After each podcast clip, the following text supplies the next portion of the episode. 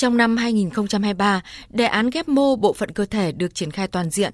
Tính đến tháng 11 năm 2023, bệnh viện đã thực hiện được 316 ca ghép thận, 206 ca ghép gan, tăng gấp 2 đến 3 lần so với cùng kỳ năm ngoái.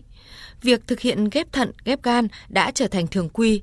Bệnh viện đã đào tạo chuyển giao kỹ thuật ghép tạng cho 76 học viên Bệnh viện Quân y 175, hướng dẫn thành lập các ban đảm bảo, các kíp chuyên môn, tổ chức các đoàn chuyên gia thực hành chuyển giao, trợ giúp Bệnh viện Quân y 175 thực hiện thành công ca ghép thận đầu tiên vào ngày 11 tháng 7 năm 2023, đến nay đã thực hiện thành công 6 ca ghép thận.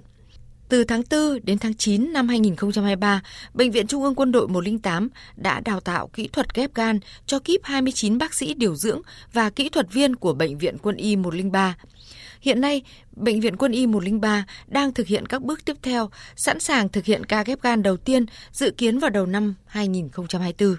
Bên cạnh chuyển giao kỹ thuật, Bệnh viện Trung ương Quân đội 108 đẩy mạnh hoạt động đào tạo thực hành cho các cơ sở giáo dục, huấn luyện nội bộ, tập huấn toàn quân, góp phần hỗ trợ cho các đơn vị tuyến dưới có khả năng xử lý một số kỹ thuật cơ bản, xử lý bước đầu kỹ thuật có tính chất cấp cứu.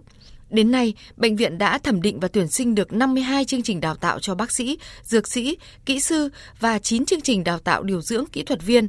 Năm 2024, Bệnh viện Trung ương Quân đội 108 đặt ra mục tiêu phải thực hiện tốt hơn những nhiệm vụ khó khăn, phức tạp hơn, xứng đáng là bệnh viện tuyến cuối toàn quân mang tầm khu vực thế giới.